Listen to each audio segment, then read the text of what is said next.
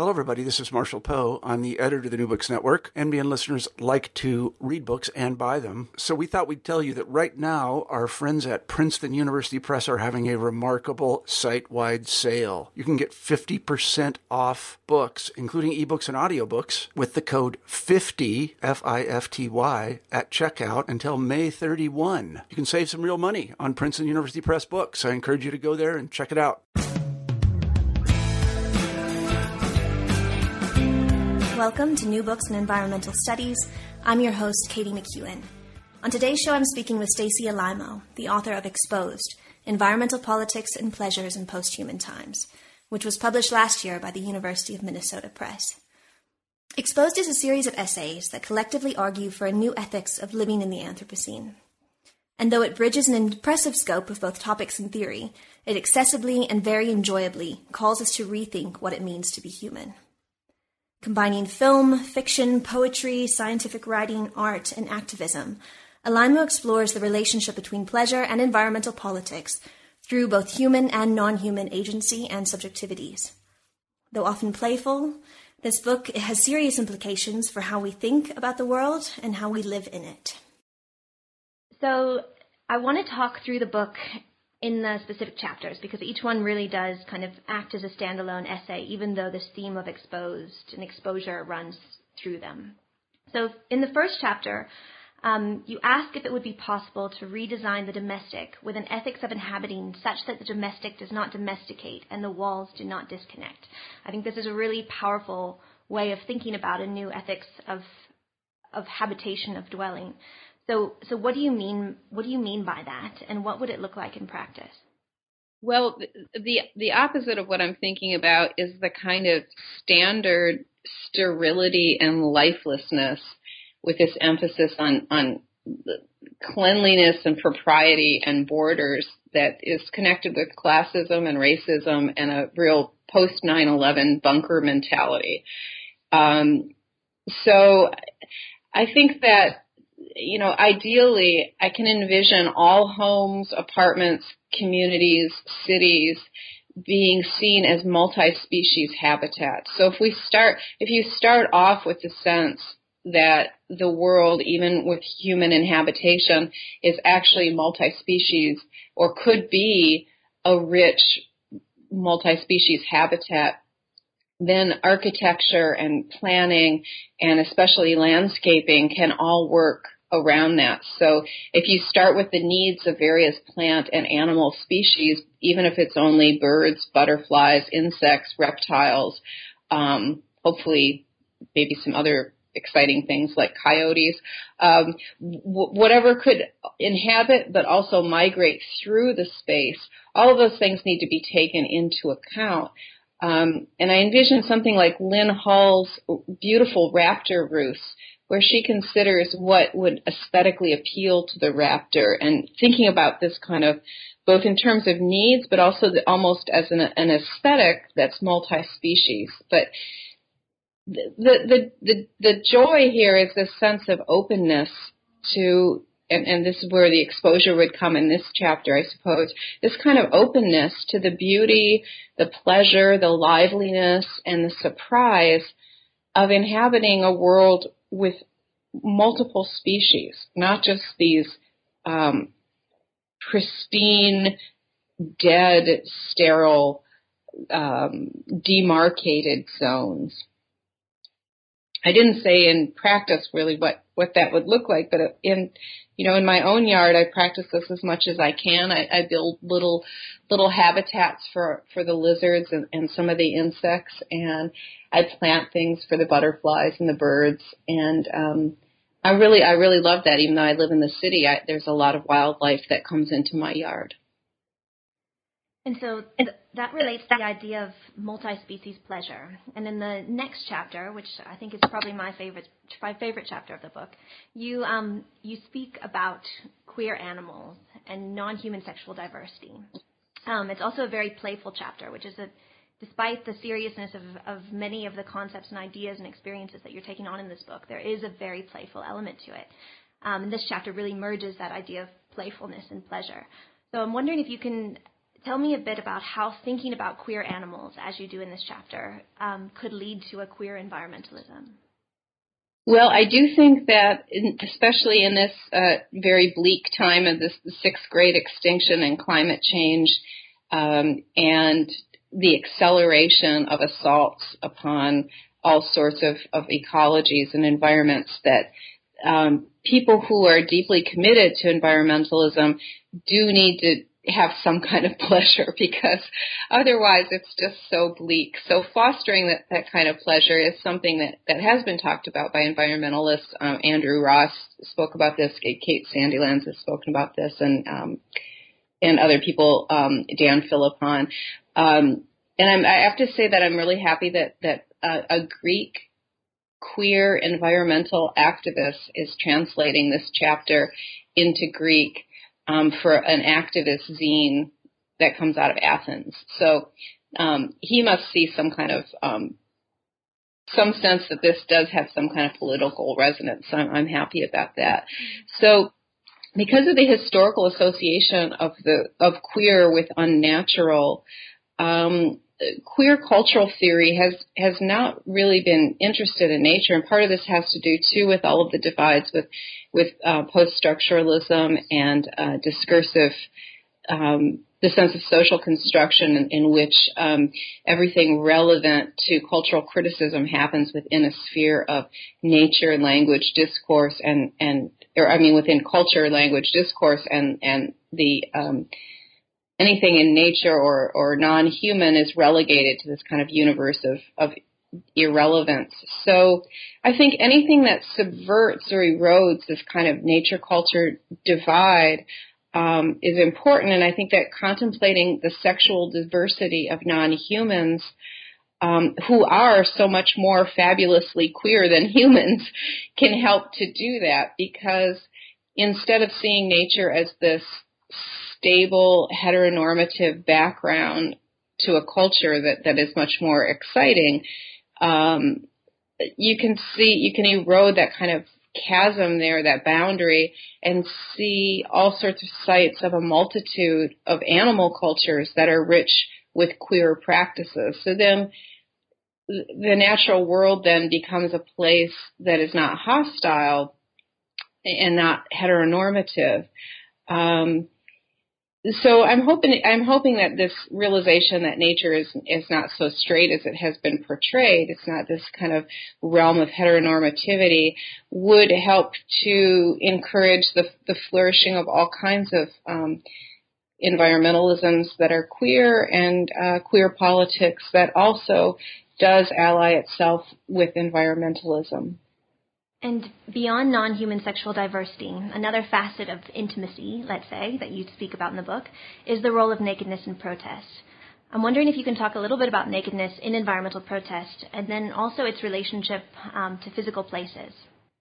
Yeah, I mean that th- those chapters are probably the most literal form of exposure, just because people are are taking off their clothes for these protests. Um, I got really interested in them and interested in whether there's a way of thinking about them that beyond the kind of obvious. Um, and they do seem to literally embody this sense of how the flesh is intermeshed with place. And they seem to me a kind of per, a, a sort of undoing of the humanist human because without the clothing, um, when when these bodies are sort of as they often are in the in um, laid out onto particular landscapes, spelling out words. Um, they there's a sense of of of of of the physicality of the body expressing this real interconnection with the place, with the planet, with the ecosystems. Um, and it, to me, it seems like a kind of um, a kind of critique of, of the notion of the public sphere as only about uh, political discourse or um, or, or something mediated only electronically, even all these image, even though these images are mediated electronically, that for environmentalism and for um, animal rights protests, it seems particularly important to have the the protests be about the fact that humans are literally enmeshed and substantially interconnected with the material realm and with places. And so that environmentalism doesn't just seem like one among many human ideas, that there, there there's something there that's, um, that expands what the realm of the political would be. Another important aspect or a, a, theme that you talk about in the book is insurgent vulnerabilities. And you specifically use this term in relation to carbon heavy masculinities, that somehow insurgent vulnerability can be an antidote or a response to carbon heavy masculinities. Um, can you talk to me a little bit about that? Yeah. Um, so, you know, I almost wish I hadn't written that chapter because now, my God, with, with Donald Trump as president, it just becomes every day is an example of carbon heavy masculinities. Every day in the news, there's, there's another, another example of this, which is, um, just so frightening to witness. Um, the, the term, I'll start with the term carbon heavy masculinity. So I, I take that back to Susan Jeffords' early work on, on masculinity as hard bodies, the hypermasculinity of that, and also connect it with Bonnie Mann's idea of the militarized masculine aesthetic.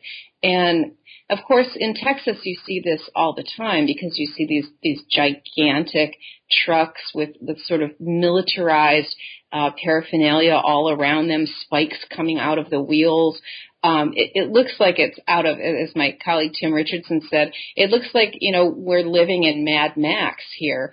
Um, it, it's crazy. Um, and it, there's a real uh, sense of being armored, impermeable, aggressive, and this fantasy of that that you're you're protected, you're able to protect yourself from from the outside and actually dominate everything on the outside. So the opposite of that, you know, I didn't want to make the opposite of that be this kind of openness as only vulnerability, but instead a real feminist sense of um, occupying as an aesthetic or as an ethics, also aesthetics, I suppose, and a, a politics where you're occupying vulnerability, you're a, you're you have a kind of intentionality there, which makes it an insurgent vulnerability. So it's, uh, you're occupying it as a political act, a kind of radical openness, um, that shows this interconnection between people, places, and non-human life and the sense of being exposed. So practicing exposure in a political way does not mean being simply vulnerable or simply sort of victimized by that, but expressing it against a kind of carbon heavy masculinity, which to me is a complete uh, delusion. Um, it's a very it's a very dangerous delusion, um, an aggressive delusion of impermeability.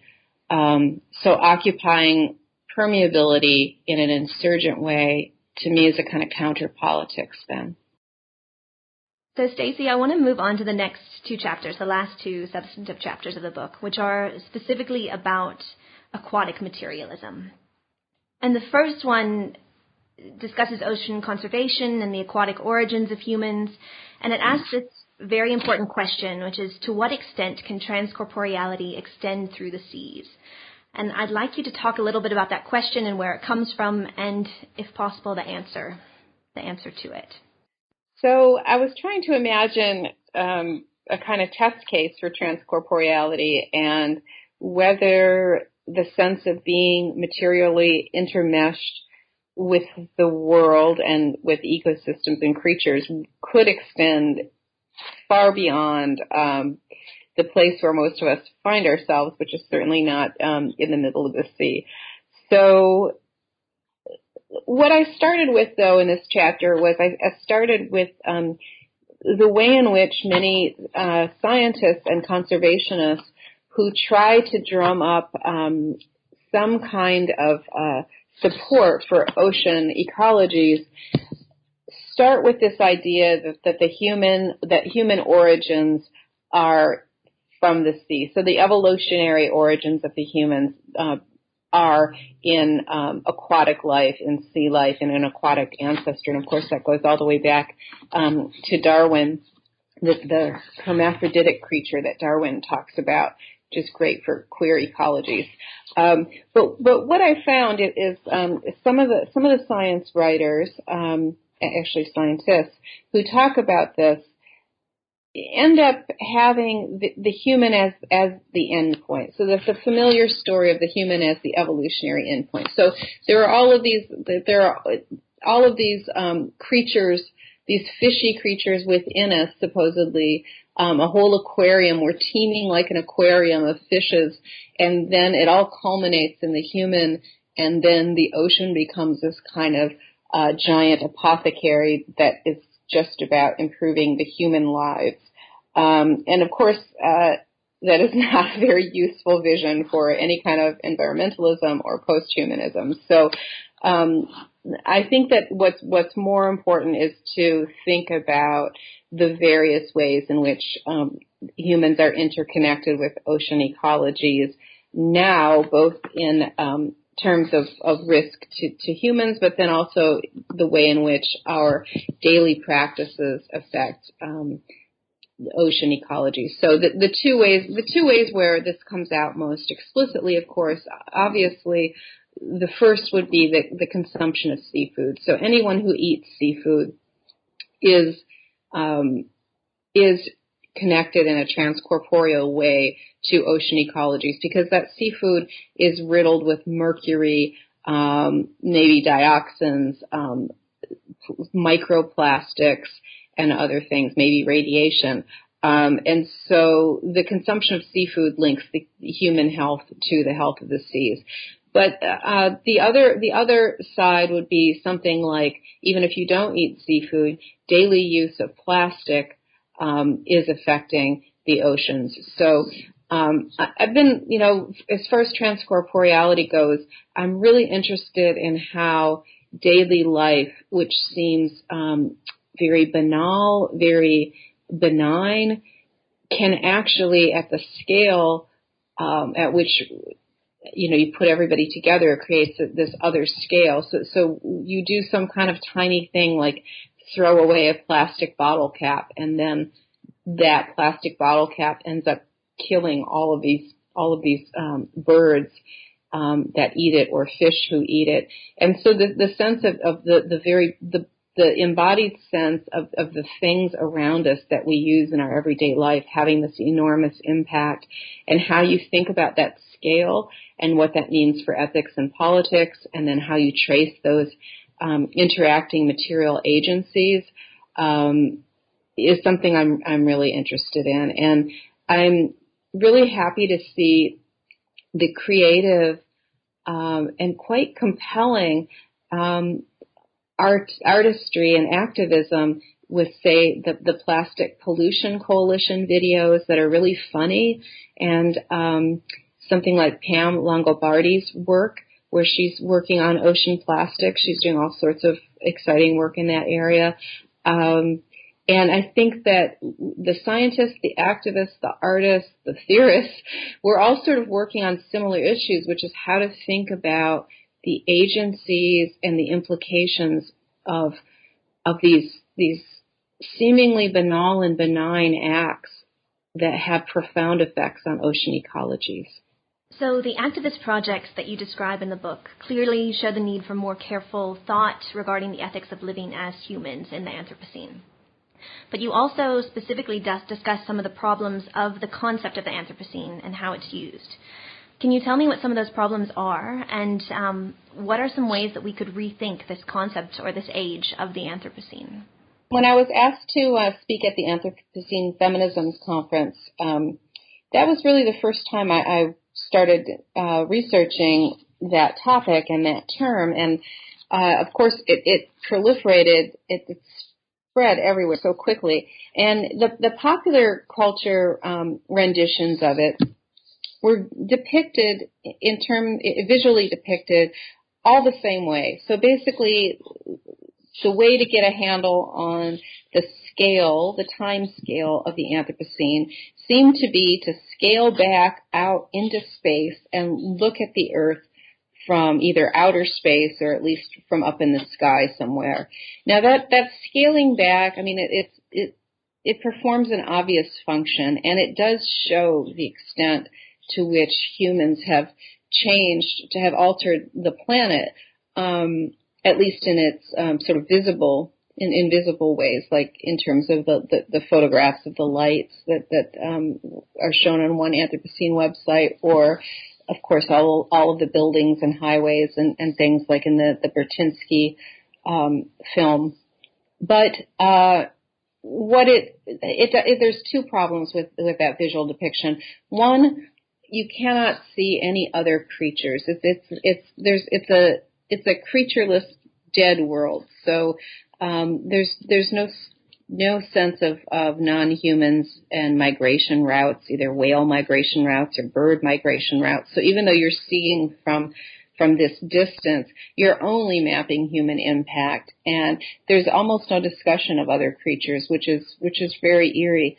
Um, but but the other thing that I'm interested in is how that perspective, and I draw on Donna Haraway's um, important piece, situated knowledges for this, how that perspective is this kind of God trick where it's transcendent and it re- and it places the human knower um, far away from the scene, uh, out in space. Um, and then again, it, it is another way, I think, of feeling as if we have power and control because we have this transcendent knowledge that removes us and we are in this free floating um, position where we're disembodied again. And I think that the, the, the sense of the Anthropocene has to be at a scale where humans can act and where we are connected. So with with transcorporeality, the idea that that all of these um, or or the, the, sense of exposure in terms of toxins um, you can think of your own flesh already being a kind of Anthropocene flesh because um, our bodies already have all of these xenobiotic chemicals in them. Um, we're not separate from this um, strange world that we have ended up altering or creating or manufacturing by accident.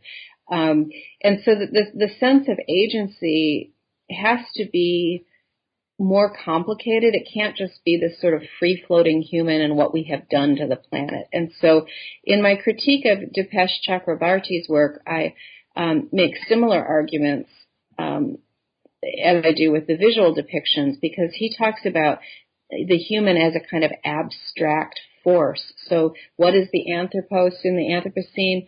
The human is this kind of abstraction and and again, we're sort of removed from the scene and disembodied.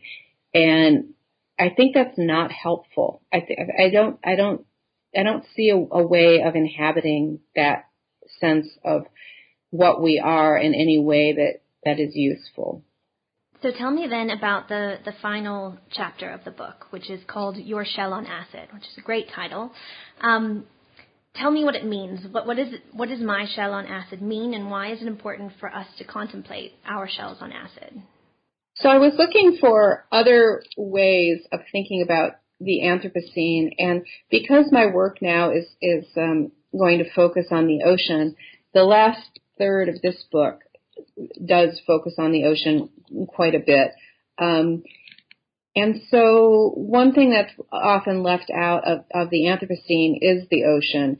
And a lot of it is, is the, the, Anthropocene um, images that are available focus mainly on um, terrestrial formations.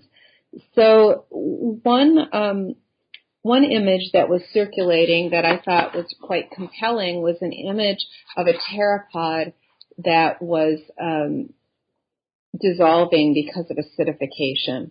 And some of those some of those images were, were really beautifully done, uh, quite stark and elegant. And there's no creature within the pteropod as it's as it's shown. It's, it's just this beautiful, delicate shell. Um, in the videos, it's spinning around as it dissolves.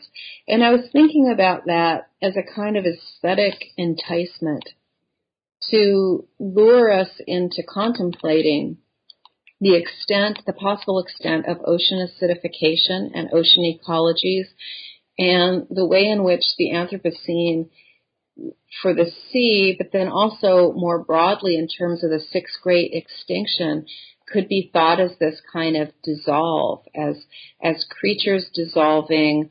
Um, and the, the, the shell asks us to sort of project ourselves into that, the aesthetics and this kind of psychedelic sense of the spiral, you know, the sort of mind altering spiral that you might find on a on some kind of druggy poster or something for hallucinogens.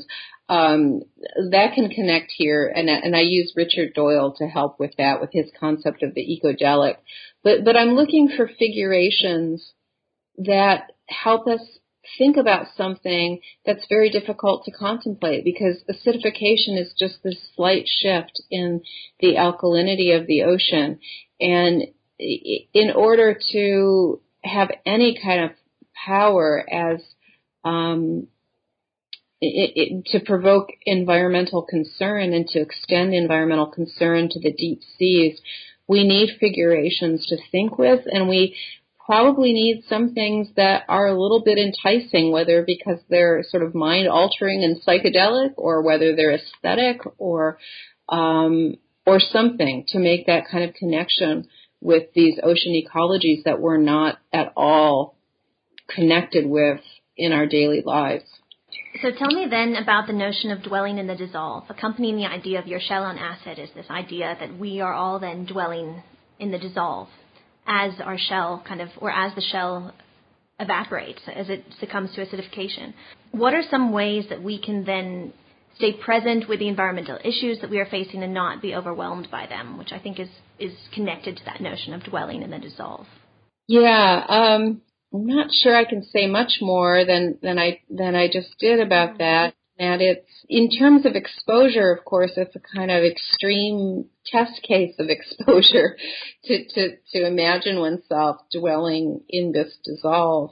But maybe, you know, maybe the dissolve is, is important too because it can link, it can be sort of the opposite of the commodified consumerism in which everything is a separate object and that these objects are there for human use, for human utility, and this sense of, of, of thinking through the extinction in the sixth great extinction, the extinction of many creatures, and then um, specifically ocean acidification and, and the sense of the ocean as a liquid, a watery world rather than a solid world um, can keep maybe enticing us to think about these long, vast interconnections and realms of causation and effect and the kind of um, ethics of exposure that extends. So, you know, again, to go back to the first chapter, that's sort of the opposite of of walling yourself off in your apartment or house as this very controlled space where it is only about the human and it's all about separation. So capitalism and the commodification of goods are all about um, these separate entities that the human uses uh, or consumes versus to go again back to the sort of to link the first chapter to the last chapter, this sense of being immersed and enmeshed in uh, multi-species material agencies, liveliness, um, even though we're talking about death with the dissolve, there's there, there's still a sense of of of, of biological processes happening and, and that the world is not just a collection of objects for our use or entertainment value, but instead it, there is this um, there is this material world of ecosystems and things living, things dying, um, creatures living and dying, ecosystems working or failing or being assaulted. That you know, the more that we think that we're enmeshed within that, that we're connected with that, I mean, I think that that's the basis of environmentalism, environmental consciousness, and I think that you know, the way in which our world is an Anthropocene world in which things are so humanly, you know, most people live in, in such humanly, um, designed, manufactured, and altered spaces where, you know, the only non-humans can be rats or, or cockroaches or something. That, that that does not that's a, that's a huge barrier to even caring about about any kind of um, broader environmental question. You mentioned that you're now working on a project specifically about the ocean. Um, can you tell me more about that project? What are you working on?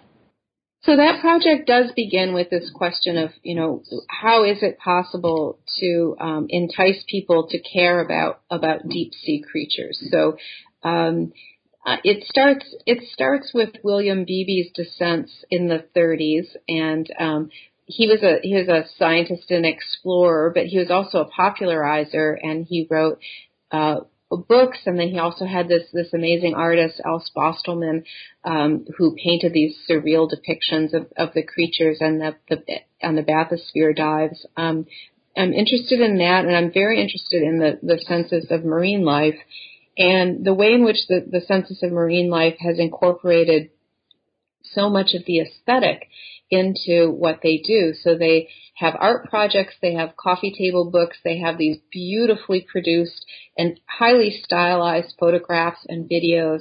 And I'm thinking about the extent to which the aesthetic can kind of um, shift the terrain of political concern. So I've used um, some Rancière for that, and um, also some Latour to think about wh- how the aesthetic interacts with the with the political because for the deep sea creatures since they're not you know they're not domesticated they're not dogs we don't live with jellyfish we don't live with um with octopus um and they're not our close kin like primates. Uh there are not that many avenues for fostering a kind of uh, creaturely concern or environmental ethics or animal ethics toward those creatures. So I'm thinking about the aesthetic as really one of the few avenues of um, of enticing or provoking a kind of um, environmentalism that would extend to the deep seas and the other pelagic or open ocean areas. Stacy, thanks very much for your time. You've been extremely generous over multiple interviews with it. Um, so I'm going to just ask you one final question. If you could tell me about one book that's influenced your thinking on the environment or your interest in environmental issues. I think uh, Donna Haraway's Primate Visions is is quite the masterpiece. One of the things I admire about that book is that it was it was a very early book um, on that that that focused on animal ethics and which she doesn't use this term, but posthumanism or kind of critical posthumanism and animal studies. But it also at the same time um, focused attention on critiques of, of racism and sexism and colonialism, and she was able to juggle all of those things and just perform these um, very rich and illuminating uh, multi-dimensional analyses within that text. The, the other thing about that book is that it, it was very early in the sense of a of, of being a new materialist work in that um, she's very influenced and she uses post-structuralism, uh, but she also she talks about not of peeling back the layers of the onion, but you still want to have something there. So it's it's a very uh, it's one of the first works I think that talks about wanting to retain the kind of incisive critique that post-structuralism, especially post-structuralist feminism or uh, post-structuralist race studies, uh, gave us. Um, wanting to retain that kind of incisive critique, but then also have a sense of, of allowing material realities, the material world, and even for her, she talks about the animals helping to author the stories that she's telling. And so she has these kind of crossings uh, methodologically that, that she's trying to um, trying to emphasize there between the human and the non-human in terms of her methodology. And so I think that that book was was really important for me in um, my starting to think about new materialism and material feminism, but I also think it's it's a model work in terms of a kind of uh, science studies and cultural studies and environmental studies, um, in which she's doing so many things at once and juggling and balancing them all as they intersect. Stacy, thanks so much for joining me on the show. It's been a pleasure to speak with you. Um, I really appreciate it.